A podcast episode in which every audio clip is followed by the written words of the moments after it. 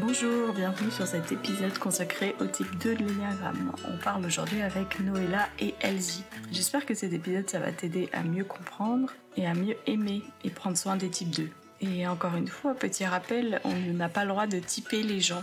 On n'a pas le droit, dans nos têtes, on a le droit de le faire de toute façon, on peut pas s'en empêcher, mais on n'a pas le droit d'imposer un type à quelqu'un en disant Oh, toi, t'es tellement type 2.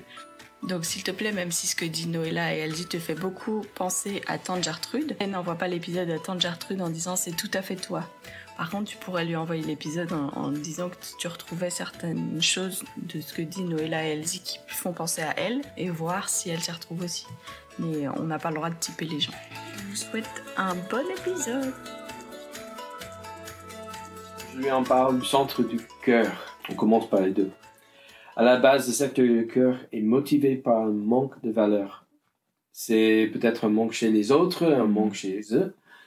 Et la phrase qui explique un peu la tendance globale des gens, c'est regarde-moi.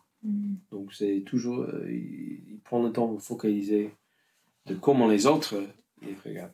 Mais les trois sont bien sûr différents.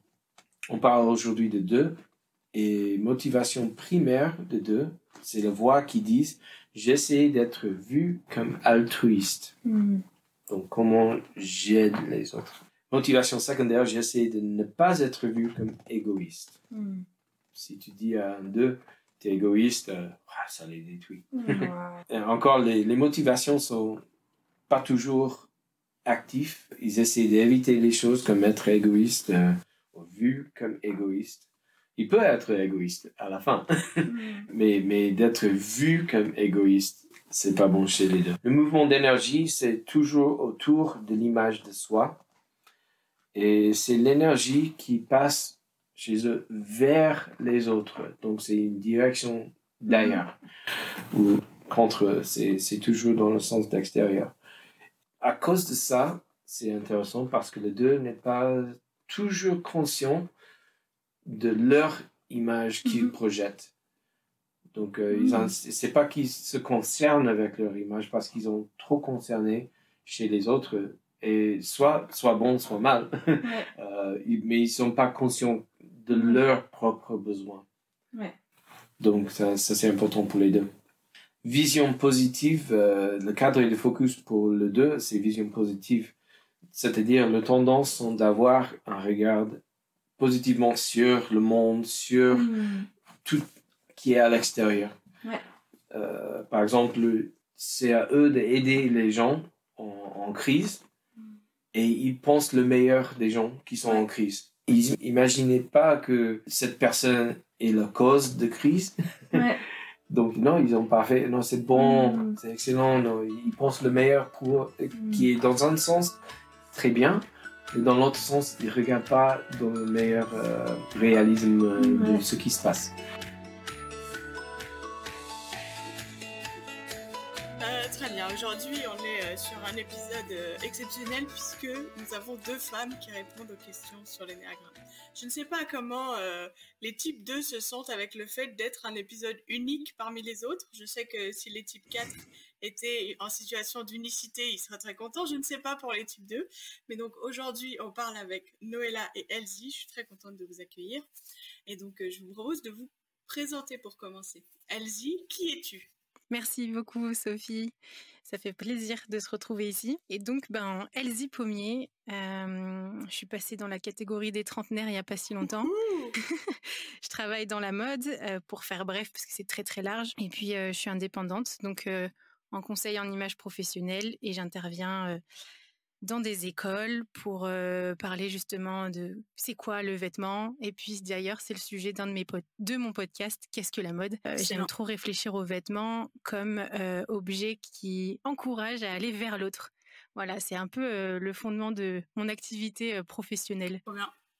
Merci Elsie. Et toi Noëlla, qui es-tu? Ben, bonjour euh, Sophie Elsie.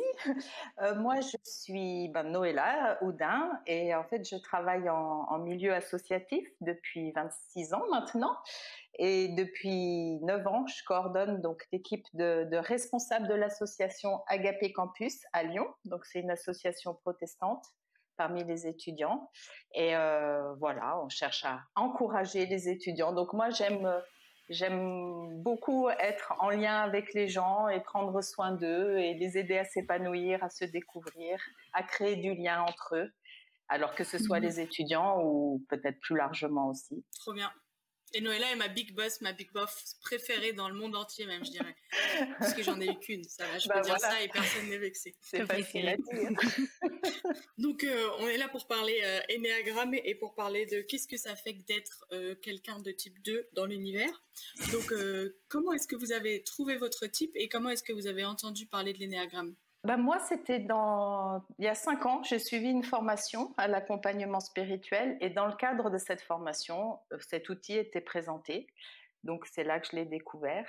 Et puis donc du coup, comment j'ai découvert mon type? En fait, dans la formation, il fallait qu'on lise qu'on lise les neuf types et qu'on voit où on se reconnaissait. Et euh, du coup, bah j'ai lu et il avait, j'ai eu beaucoup de mal à trouver mon type dans un premier temps parce que en fait, je me reconnaissais dans différents types. Et puis moi, j'avais pas tellement conscience que j'étais quelqu'un d'émotionnel, donc je cherchais plutôt du côté des types euh, mental ou instinctifs et j'arrivais pas et tout ça. Donc je suis allée voir la formatrice. Elle m'a posé quelques questions et puis ensemble on a défini qu'en fait je devais euh, probablement être de type 2 et donc, je suis sortie de cette formation en disant, bon, ok, je, je pense que je suis type 2 parce qu'il y avait quand même beaucoup de choses qui, qui me correspondaient dans, ce, dans cette description. Et puis, ben, quelques semaines plus tard, j'ai eu vraiment la confirmation parce que j'étais en lien avec une personne à ce moment-là qui, qui s'était cassé le bras et du coup, elle avait beaucoup de besoins et je me suis décarcassée pour lui rendre service, pour euh, l'aider dans, son, dans son processus euh, de guérison et de vie, quoi, tout simplement. Et puis petit à petit, euh, bah, en fait, mon mari me disait attention parce que là, je pense qu'elle prend trop de place. Tu, tu es en train de te faire manipuler là. Il y a, trop de, elle prend trop de place. Et, je me rendais compte que j'organisais toute ma vie autour d'elle pour pouvoir lui rendre service, mmh. pour pouvoir euh, l'aider. Voilà, moi, je tenais pas compte de mes besoins à moi, mais juste euh, de ses besoins à elle. Enfin, mmh. juste, je faisais ma vie aussi, mais elle, avait pris vraiment beaucoup de place. Mmh. Enfin, voilà, je, voyais que j'étais vraiment dans, une spirale. Et, et, je m'en sortais pas, mais le fait de prendre conscience que j'étais du type 2, ça m'a, ça m'a, ça m'a aidé en fait à prendre du recul par rapport à cette, mmh. à cette situation. Et mmh, mmh, puis, euh, et puis bon, il s'est trouvé que à un moment donné, j'ai vu qu'il y avait vraiment un problème, enfin que cette personne me mentait. Donc du coup, ça m'a aidé à sortir de, de, cette spirale. Mais pour moi, ça c'était c'était dans les quelques semaines qui ont suivi ma formation et ça a vraiment euh, appuyé le fait que oui, ben j'étais vraiment de type 2. Ouais. C'est vrai que c'est intéressant de voir que l'énéagramme, comment ça aide à éclairer les choix qu'on fait dans nos vies mm. ou les situations de nos vies. Parce que peut-être qu'avant, on les aurait pas lus de la même manière, mais mm. si on a la connaissance de l'outil, on peut dire Ah, en fait, c'est pour ça que j'agis comme ça. Ou Ah, mais ça, j'ai toujours fait ça dans ma vie, mais je m'étais jamais dit que c'était un problème. Ou que, voilà. c'était juste naturel, quoi. Mais voilà, ça mm. aide à prendre de la distance. ouais. Et à faire des choix du coup euh, plus déterminés, quoi. Et pas que ce soit l'autre la solution de nouveau. c'est ça. Oui. Et toi, ben, moi, c'était euh, en discutant avec un ami sur euh, mes dernières grosses prises de conscience, sur mes intentions, de, de, ce qui m'animait, ce qui animait en fait mes, mes choix, mes décisions, mes façons d'être avec les autres.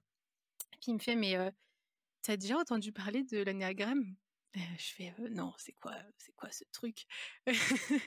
Et puis et puis en fin de compte, il me parle de d'un d'un bouquin, puis il me le prête. C'est La sagesse de l'anéagramme de alors avec l'accent anglais Don Richard et Russ Hudson mmh, et, et c'était super riche. Du coup, j'ai pu lire, j'ai pu faire les tests et beaucoup, beaucoup lire aussi et en fait, ça m'a donné une grille de lecture. C'était vraiment un outil qui a confirmé beaucoup de prises de conscience, beaucoup de, notions que je savait de moi, de mes fonctionnements.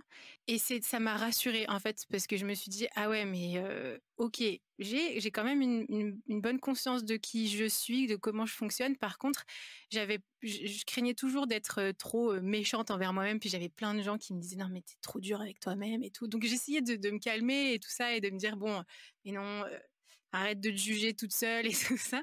Et, et en fin de compte, non, ça, ça, ça m'a permis de, de d'éclaircir vraiment un peu plus euh, euh, mes intentions que j'étais en train de mmh découvrir en fait l'intention profonde de mon cœur et ma façon de, fonctionner d'être avec les autres ça m'a permis de d'avoir aussi une autre lecture sur euh, mon histoire de vie mmh parce que je me suis toujours dit mais moi je suis collective j'ai grandi en communauté ça a marqué mon histoire, mmh. ça a marqué mon identité. Je suis comme ça et je serai toujours collective. Mais j'avais pas vu, j'avais pas vu aussi les mauvais côtés. Euh, de, mmh. de, ça. Et je, Noëlla, je me retrouve, mais moi j'étais, enfin dans ce que tu disais, mais moi c'était c'est constant et ça, maintenant ça commence à, depuis quelques années, ça, ça commence à se réguler, mais j'étais toujours constamment vers l'autre, pour l'autre, euh, tout faire pour l'autre, ensemble et tout ça, mais quitte à, m'oublier. Et ça, j'avais pas vu en fait. Mmh. J'avais pas vu les, les, la double face, le côté sombre, on va dire, de ce fonctionnement. Et c'est en en discutant avec des amis, du coup, après j'en ai discuté avec ma mentor, qui elle connaissait aussi cet outil.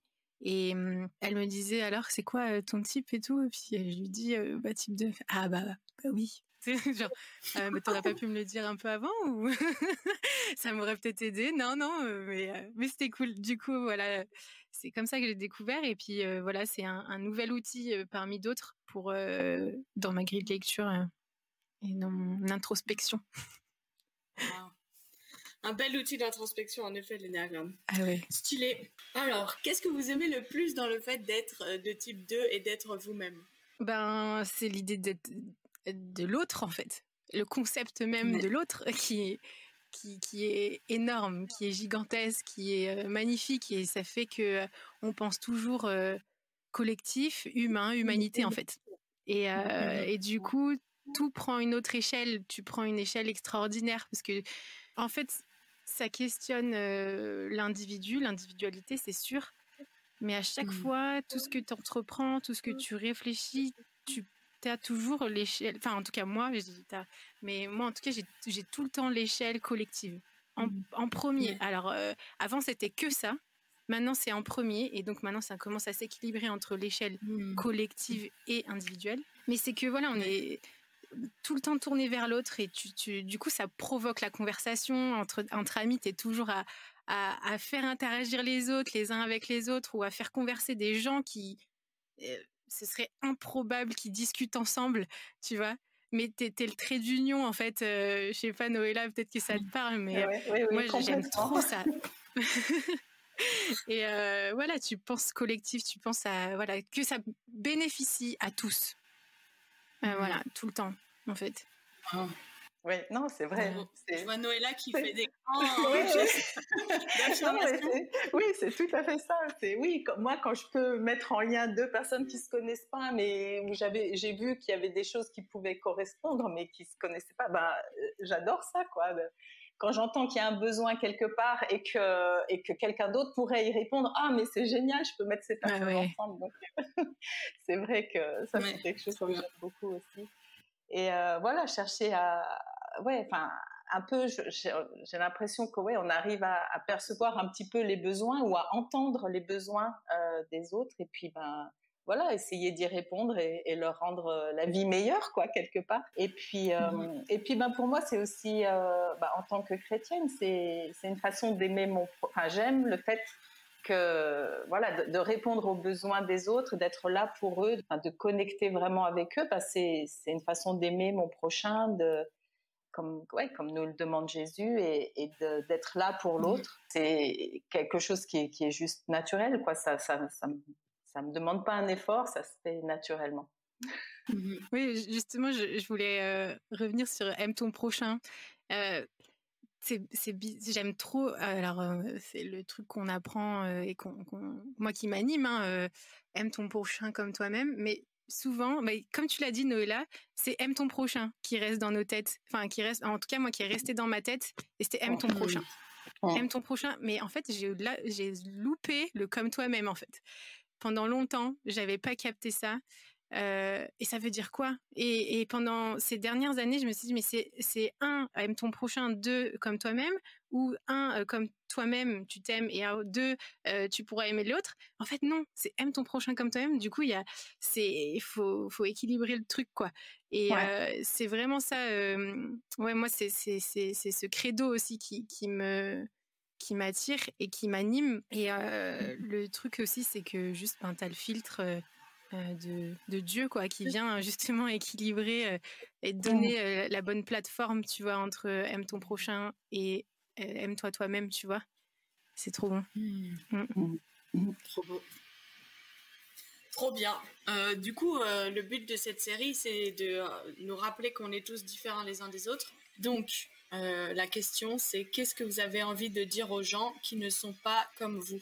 En fait, bah, j'ai pas énormément de choses à dire. Enfin, pour moi, chaque, chaque personne a, bah, a, des points forts, des points faibles. Et ce que je trouve génial, c'est que justement, on se complète, quoi. Et c'est pas parce mmh que bah, nous, peut-être, on a une sensibilité un peu plus forte aux besoins des autres et à vouloir y répondre, que forcément, enfin, qu'on est qu'on est meilleur ou qu'on est moins bien. Enfin, on, on, a, mmh on apporte quelque chose. Et puis, bah, je pense que les autres types apportent d'autres choses. Et en tout, bah, on se complète, quoi. Donc euh, en fait, ouais, j'ai pas quelque chose de spécifique à dire. par rapport à ça. Moi, je suis un peu plus à l'heure virulente, je crois. euh, bah, comme on le sait, voilà, le, le, le type 2, c'est celui qui, qui, qui, est toujours vers l'autre. Et euh, moi, j'étais en train de me. Quand, je, quand tu, tu m'as envoyé cette question, je me suis dit, mais euh, j'avais envie de dire, arrête de penser à toi. à, l'autre, en fait. Arrête de penser qu'à toi. Et dans le sens où, en fait, sois justement mmh. individualisé parce que pense collectif aussi et parce qu'en fait on est ensemble. Mmh. et, euh, et parce que moi aussi il faut que je pense aussi à moi mais je galère. Du coup si tu penses que à toi moi je vais compenser ouais. encore plus à toujours penser collectif. Ouais. et du coup je vais encore plus m'oublier. Et donc tu auras beau me dire ah Elsie euh, alors et toi euh, pense un peu à toi bah en fait ça va m'énerver encore plus j'avoue parce que je me dis mais bah c'est être ultra égoïste parce que qui pense collectif qui pensera collectif? En fait. Euh, ouais. Voilà, c'est un peu euh, mes mmh. réflexions. Du coup, c'est pour ça que j'ai été très longtemps virulente quand on m'a dit Elsie, pense à toi, il faut que je, aussi que tu te reposes. Prends soin de toi. J'étais un peu ça dans ma tête, cette, cette voix-là. tu vois Et parce que je me suis dit, bah voilà, mais c'est si tout le monde était comme ça, euh, ben la société, euh, elle n'existe plus, parce qu'une société, c'est un, une, un, une, assemblée de personnes, c'est un collectif. Mmh. Donc on est obligé de penser à l'autre à un moment donné. Et puis la deuxième chose, euh, parce que moi je me décarcasse, comme tu le disais, tu témoignais euh, Noëlla tout, euh, tout à l'heure, je me décarcasse à aider l'autre. Et pour aider l'autre, en fait, je veux juste aimer l'autre, apprendre à aimer l'autre. Et ce que je dirais à celui qui, enfin voilà, qui a envie de s'intéresser à, ces personnes-là, ces personnalités-là, c'est ben, dis-moi, explique-moi comment t'aimer en fait. Parce que si tu me le dis pas, ben, je vais tourner, tourner, tourner, quitte à saouler ou peut-être à envahir des fois, sans le vouloir. Hein. C'est vraiment et c'est pour ça que j'ai mis longtemps à, comprendre qu'il y avait un mauvais côté parce que mon intention, au fond, euh, c'est juste aimer, tu vois. Et, et c'est du coup, c'est être avec l'autre. Il y a plein de façons d'aimer. Bah, du coup, moi, je vais utiliser plus facilement ma façon euh, d'exprimer mon amour et euh, mon, mon, amitié, mon affection, mais ça va peut-être pas correspondre à la personne qui est en face de moi. Donc, en fait, viens, euh, enfin, explique-moi ou partage-moi, euh, fais-moi vivre des temps à une personne ou à un groupe de personnes. Dites-moi comment on, est bien ensemble, en fait. Et mmh. comment tu te sens, tu ressens mon amitié? Mmh. Parce que sinon, je, ouais, je peux envahir quoi. euh, bah, merci de partager ça parce que ça aide. J'ai, j'ai, moi, j'aurais eu, je suis pas deux, euh, mais j'aurais eu envie de dire la même chose que toi, Elsie. Genre, euh, si je devais dire aux gens qui sont pas deux, c'est en fait euh, prends soin des deux dans ta vie parce que ils vont pas forcément d'eux-mêmes te dire qu'ils ont besoin qu'on prenne soin d'eux. Et arrête de penser qu'à toi, j'aime bien. je le reçois et je l'accueille comme ça. C'était pas du tout méchant, euh, voilà, c'est vraiment. non, mais c'est pas méchant, mais c'est vrai que face, enfin, surtout les types 4 qui sont très tournés vers eux-mêmes, entendez-le, entendons-le, les 4. Arrête de penser qu'à toi. on est gentil avec tous les types. Là, on est gentil, on est gentil. ok. Alors du coup, vous avez partagé un peu quelques difficultés d'être de type 2. Et comment est-ce que vos amis vous aident dans ces difficultés-là? Pour moi, comme justement j'ai tendance à, m'oublier, à m'effacer, un peu comme, enfin, comme dit Elsie aussi, euh, bah, j'apprécie quand, bah, quand mon mari ou mes amis m'aident à, plus prendre conscience de, mes besoins, de mon, de mon ressenti, de ce que moi mmh. je vis. Puis euh, voilà, ça m'aide, qui me posent des questions, qui s'intéressent à moi et à, mes besoins, à, mon ressenti, ça, m'aide vraiment. Mmh. Mmh. Et puis aussi, ben, peut-être en, référence à l'expérience que j'ai vécue euh, coup, il y a quelques années, ben, peut-être vu qu'on a tendance naturellement à, rendre service, ben, peut-être ne pas abuser de cette force, mais qui peut-être pour nous mmh. est aussi une faiblesse si, si ça va trop loin. Donc voilà, enfin, garder les limites, quoi. et, m'aider, moi, à garder les limites aussi. Quand, euh, voilà, mmh. ne pas, ne pas abuser de ça. Et bon, maintenant, bon, je suis quand même plus vigilante. Depuis que j'ai vécu cette expérience, ça, ça m'a vraiment marqué. Donc, du coup, maintenant, je suis quand même plus vigilante et je me protège plus. Mais bon, voilà, le risque est encore là. Euh, parce que bon, comme on réagit instinctivement, euh, voilà, on voit un besoin, instinctivement, on veut y répondre. Et du coup, maintenant, j'essaye, moi, de, de garder un peu plus de distance et de ne pas réagir instinctivement. Mais voilà, peut-être que les mmh. amis peuvent aussi nous aider dans ce sens-là, quand ils voient qu'on se charge mmh. trop ou qu'on prend trop de, à cœur les choses, ben voilà, peut-être sans nous blâmer ou nous, nous prendre de haut, mais peut-être en venant nous prendre là où on en est et nous aider à dire mais est-ce que là c'est pas c'est pas c'est pas un peu mmh. trop ou est-ce que tu peux prendre un peu plus euh, soin de toi mais euh, de la bonne façon en le disant de la bonne façon oui, en disant de la même façon, c'est ça. Aussi, pour, pour moi, c'est c'est un peu des fois une enfin pas une fuite mais bah, un automatisme mais ça peut devenir une fuite d'être dans le faire et d'être toujours à faire des choses pour euh, pour euh, voilà organiser pour rendre service pour faire plein de choses enfin être être avec les gens mais mais plus dans le faire et pour moi je pense que mes amis s'ils veulent m'aider c'est c'est m'aider plus à être et à moins faire en fait. Euh, hmm. Je pense que là, moi, j'ai besoin de grandir dans ce domaine-là. Bon, et, j'ai progressé déjà toutes ces dernières années, mais, mais quand je suis dans cet engrenage du faire, j'apprécie que, que, mes amis m'aident à, à, être plus dans le être que dans le faire. Hmm. Ouais. Ouais, mais clairement, bah, j'appuie tout ce que tu dis, euh, Noéla. et hmm, ouais, c'est vraiment ça. Enfin, c'est bah, être ne peut rien faire sans, sans faire, et faire euh, sans être, c'est inutile aussi.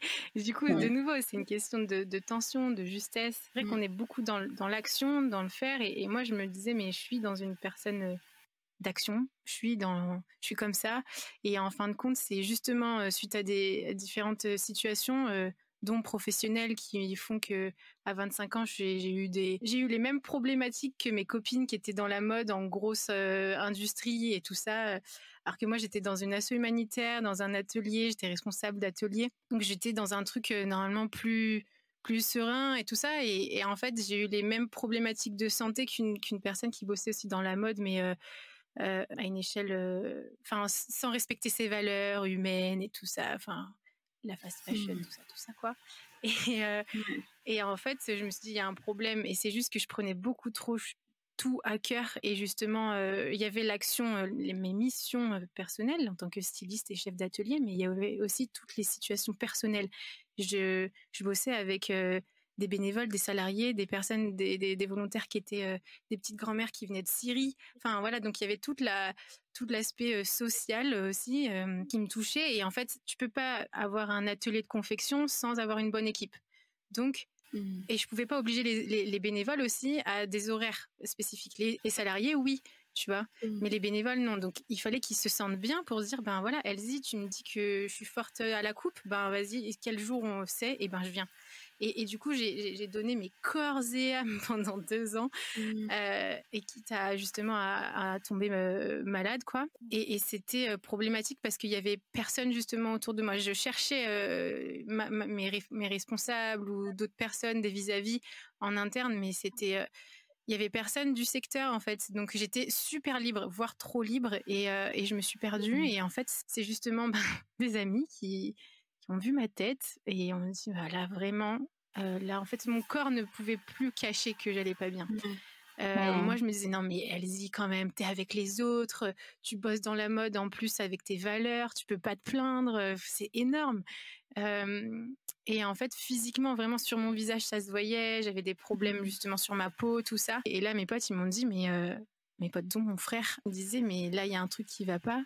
Qu'est-ce qui se passe? Et du coup, mmh. d'avoir des personnes qui m'ont rejoint et qui m'ont aidé à me questionner, parce que je me questionnais beaucoup, mais je répondais mal en fait aux questions. en quelque sorte, euh, l'introspection était biaisée. Et, euh, et, donc, ça m'a aidé vraiment d'avoir euh, justement ces personnes qui, qui, sont venues me questionner, me dire, mais plus que comment ça va en fait? Là, ils m'ont dit, mmh. ça va pas en fait. Et ils étaient là dans le silence ou en disant, ben, qu'est-ce qui se passe? Et pas en essayant de solutionner mmh. à ma place.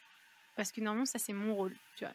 Donc me prends pas trop mmh. vite parce que sinon ça va être trop dur et je vais pas accepter ton aide. Et c'est juste ben voilà me questionner être là avec mon questionnement. Donc ça c'est par rapport à cette situation. Puis après de manière euh, ça c'était il y a quelques années maintenant hein, mais ça ça m'a vraiment marqué et mmh. comment mes amis m'aident aussi c'est quand ils ont commencé à refuser aussi mes propositions d'aide euh, me dire non ça a été super violent les premières fois ben, tu sais, quand t'es ami, t'es ado, tout ça, tout ça, on a un peu tous le même mode de vie, les mêmes temps, les mêmes plannings.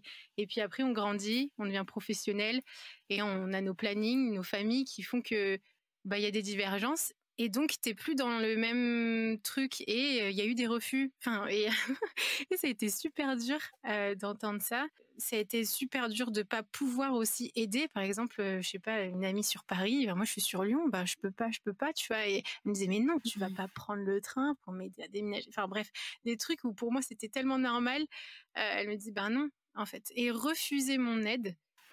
Euh, dans l'amitié, hein, dans l'amour, ça, ça, ça m'aide toujours. Je dis pas ça m'a aidé, mais ça m'aide grandement encore aujourd'hui. C'est, c'est fou. Est-ce que ça te rappelle que tu es aimé même quand t'aides pas Exactement, quand je suis pas dans l'équipe, quand je suis pas euh, dans le mouvement collectif ou quand je suis pas dans l'événement, euh, quand je suis pas visible mmh. non plus. Donc pour aimer quelqu'un de type 2, il faut lui dire euh, vas-y, je veux pas de ton aide, mais je t'aime. Mais je veux pas de ton aide parce que t'as besoin de te reposer, mais je t'aime. ouais, Pas aujourd'hui. je sais pas, Noëlla, je sais pas si ça te parle aussi, mais ouais, c'est ça un peu.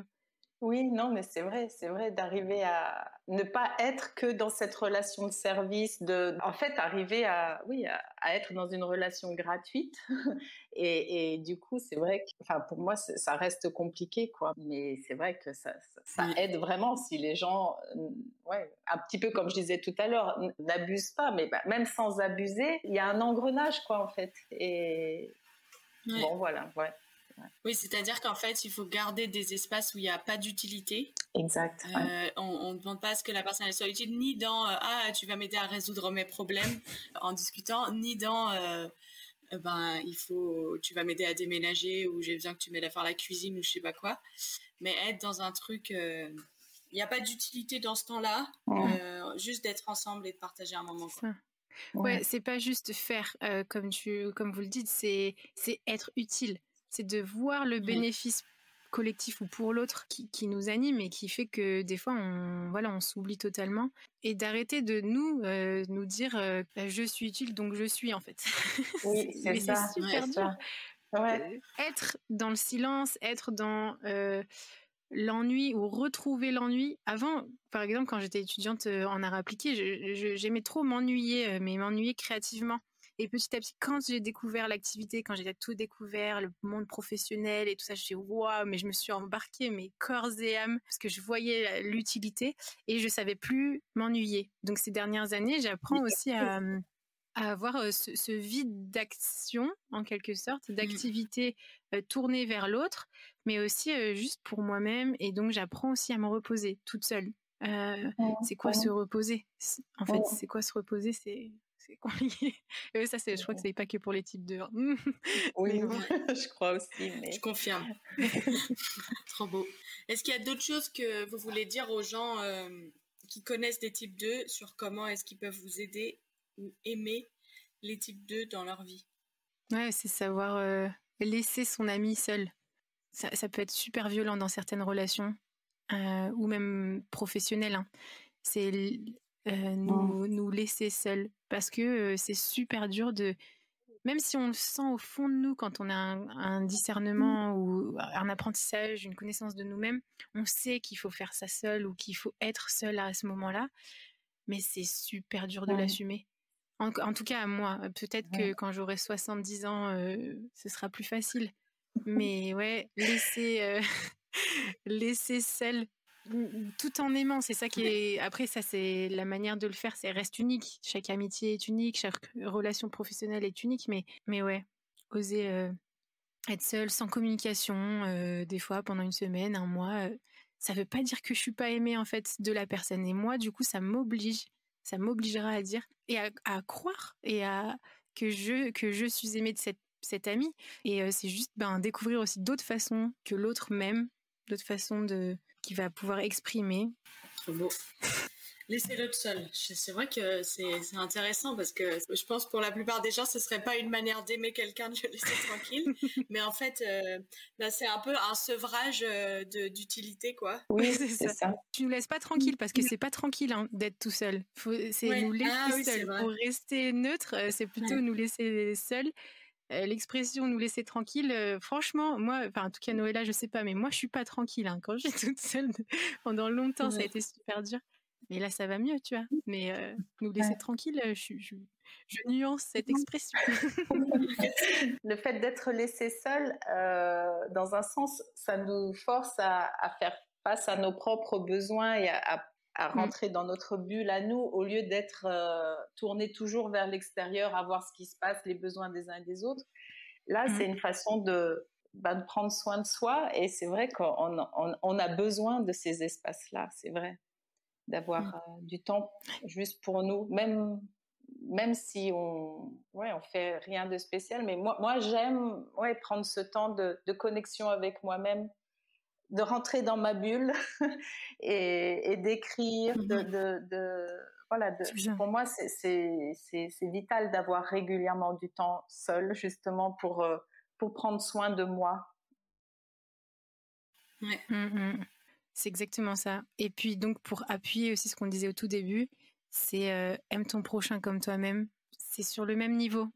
Voilà, il n'y a pas de, il a pas de hiérarchie, il n'y a pas de numérotation. C'est pas un aime ton prochain et deux aime toi-même, aime-toi toi-même ou inversement. Donc ça, ce serait un bon conseil pour les deux, pour les types 2, mais aussi pour les autres. Ouais. Mmh J'avais entendu une type 2 qui partageait dans un podcast que donc euh, sa thérapeute lui avait dit justement de prendre du temps avec elle-même. Et donc euh, ça m'avait beaucoup euh, frappé ce qu'elle qu'elle témoignait parce que je ne me retrouvais pas du tout. Donc euh, peut-être vous allez vous retrouver. Donc elle, elle se forçait, elle était dans son salon, elle se forçait à être toute seule, elle avait enlevé son téléphone et tout pour juste être avec elle-même. Et en fait, euh, genre, elle a commencé un peu à être en panique parce que du coup, elle n'était pas utile, quoi. Et là, elle voit la plante et elle se rend compte que la plante a, a besoin d'eau. Donc elle arrose la plante.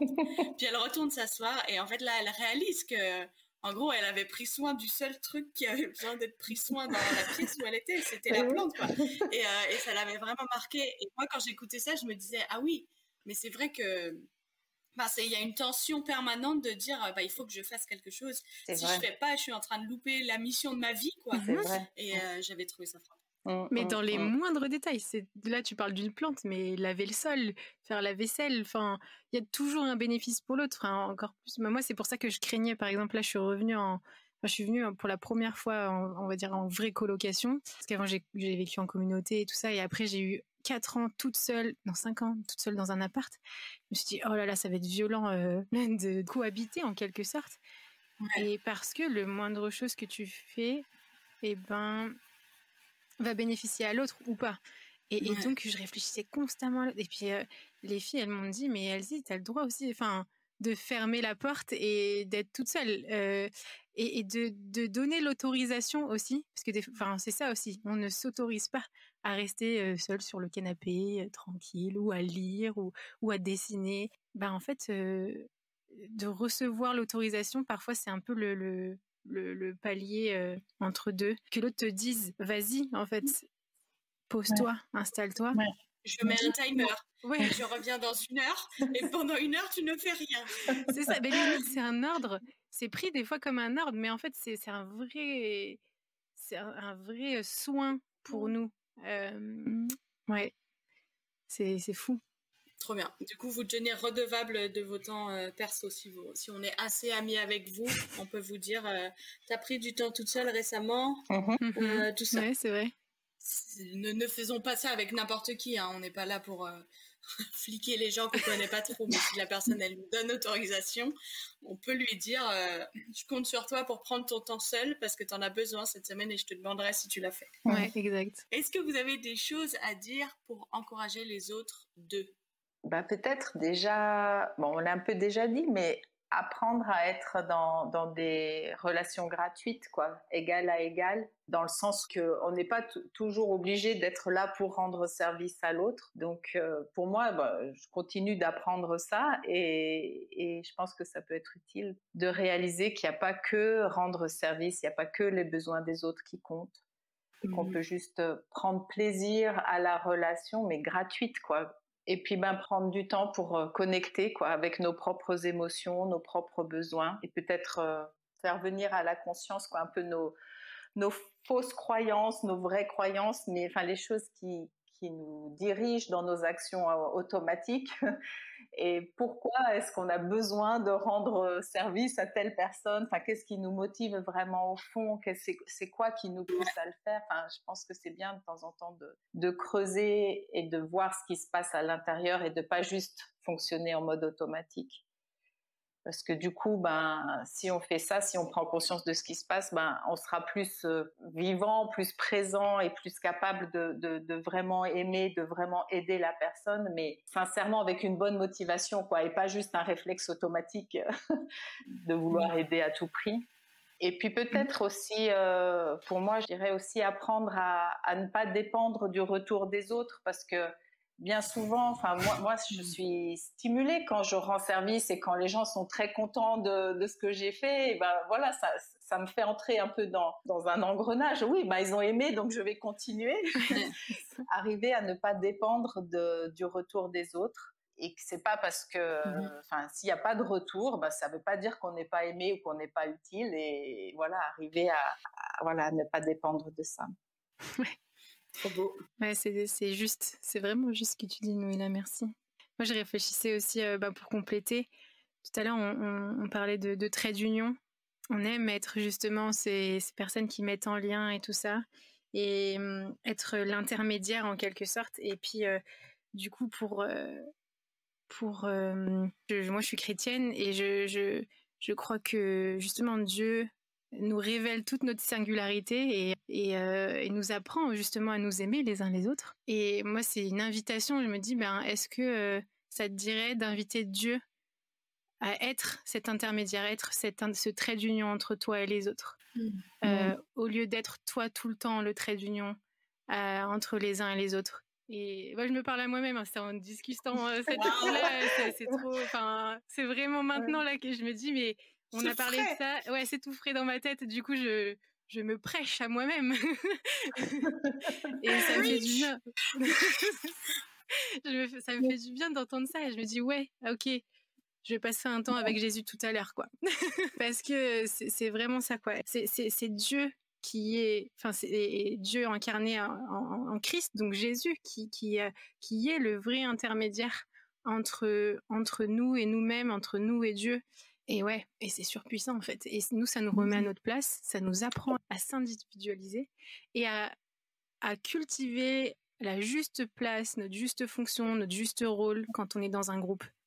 Et à savoir se remettre en question et pas être accroché aussi à se dire c'est bon, j'ai cette fonction, j'ai ce rôle, euh, ce sera pour toute ma vie. Euh, ben non, en fait, je ne suis pas ce que je fais, je ne suis pas la fonction, la posture, de nouveau l'utilité. Et pour moi, c'est Dieu qui m'aide vraiment à être ce filtre Mmh. Mmh. Mmh. c'est super beau. C'est vrai que en fait, comme on a tendance à vouloir répondre aux besoins des autres, quelque part, on peut se sentir comme le sauveur de ces personnes. Et c'est, je suis tout à fait d'accord avec toi, Elsie, que l'idée, c'est pas de nous euh, combler tous les besoins des gens, mais, mais de les aider à chercher celui qui peut vraiment les, les combler. Mmh. Et mmh. donc, euh, oui, je suis d'accord. Instinctivement, on a tendance à vouloir être le sauveur, mais mais donnons la place euh, au vrai sauveur et aidons nos mmh, amis et les gens à, chercher plutôt vers Jésus que vers nous. Ouais. Waouh. Ça c'est ça c'est fort quoi. Ça c'est ouais. Waouh. Excellent. Donc euh, on arrive à la fin et donc là vous pouvez dire le mot de la fin. Ça peut être plus qu'un seul mot. Ça peut être une phrase, un ensemble de phrases euh, pour terminer cet épisode ben, Sur l'anéagramme, juste, je vous encourage à utiliser comme, euh, comme un outil. C'est un outil bien, bien mmh. aiguisé, j'avoue. Mmh. Mais c'est un outil qui permet d'avoir une bonne grille de lecture sur nos intentions. Donc ce sera mon mot de la, mon mot de la fin. Je vous, encourage vraiment à, à l'utiliser, mais à être entouré aussi euh, pour euh, quand vous allez l'utiliser.